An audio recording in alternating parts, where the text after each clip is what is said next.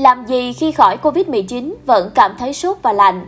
Những lời khuyên từ chuyên gia để cải thiện cảm giác sốt, sợ lạnh ở người bệnh giai đoạn kéo dài hậu Covid mười chín.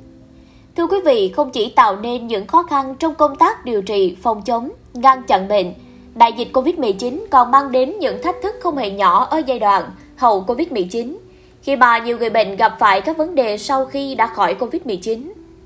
Trên thế giới, khái niệm pê a tê, di chứng sau nhiễm cấp tính virus SARS-xê o vê hai hiện đang là từ khóa quan trọng cho các nghiên cứu tập trung về loại virus này, cụ thể như sau.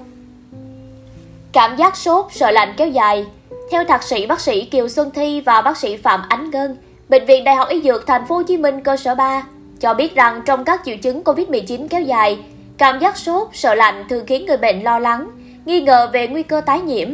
Theo đó, cảm giác sốt khiến người bệnh vẫn có cảm giác nóng, thường là ở vùng ngực, cổ gáy, lòng bàn tay bàn chân, khi đo thân nhiệt cơ thể vẫn trong giới hạn bình thường. Cảm giác sợ lạnh hay ớn lạnh, người bệnh sẽ cảm giác một bộ phận trên cơ thể thường là bàn tay bàn chân hoặc là cả người lạnh, sợ gió, có thể kèm hiện tượng nổi da gà, mặc dù là nhiệt độ môi trường bên ngoài không hạ thấp hay thay đổi đột ngột. Đôi khi là mặc thêm áo ấm cũng không làm giảm cảm giác sợ lạnh.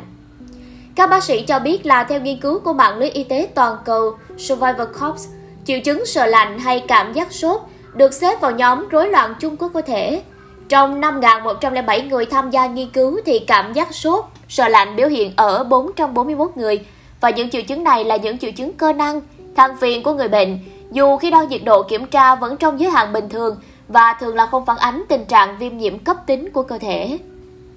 Theo thạc sĩ bác sĩ Kiều Xuân Thi và bác sĩ Phạm Ánh Ngân cũng chia sẻ rằng, trong y học cổ truyền, tùy theo giai đoạn bệnh mà triệu chứng sợ lạnh được xếp theo chứng ố hàn khi tà khí còn chưa được giải hết, hoặc là khí hư, dương hư, khi chính khí của cơ thể hư, suy sau một đợt cảm nhiễm ngoại tà. Cảm giác sốt thường được đánh giá là có đi kèm cảm giác sợ lạnh hay không.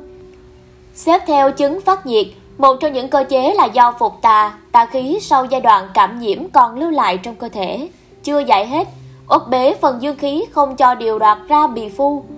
gây nên cảm giác nóng sốt. Để loại bỏ phục tà, bồi phục chính khí, có thể áp dụng nhiều phương pháp kết hợp trong y học cổ truyền như là sử dụng thuốc thang, cứu ấm, châm, tập dưỡng sinh.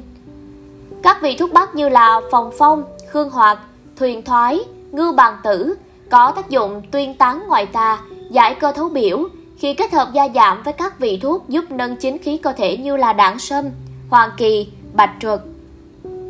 sẽ giúp thúc đẩy quá trình hồi phục cơ thể. Đối với triệu chứng ớn lạnh, sợ lạnh thì việc sử dụng phương pháp cứu ấm tại các huyệt như là đại trùy, phong trì, thái uyên, quan nguyên, khí hải, túc tam lý giúp điều hòa khí trong kinh lạc để cố biểu. Trong điều trị chứng phát nhiệt, kết hợp thủ pháp châm tại các huyệt thương dương, hợp cốc, khúc trì, hậu khê, đại trùy và để tả tà khí theo kinh lạc, góp phần mở đường cho chính khí lưu thông. Việc sử dụng phương pháp châm cứu ngoài tác dụng kích thích các huyệt lạc còn giúp người bệnh thư giãn, cảm giác được chăm sóc. Các bác sĩ lưu ý bên cạnh dùng thuốc và châm cứu, các bài tập thở theo phương pháp dưỡng sinh sẽ giúp người bệnh giải tỏa căng thẳng như là thở bốn thời, xoa ngũ quan, xoa trung tiêu, chào mặt trời, giúp sớm đạt trạng thái cân bằng cũng như là quá trình tiếp nhận thuốc và châm cứu được hiệu quả hơn.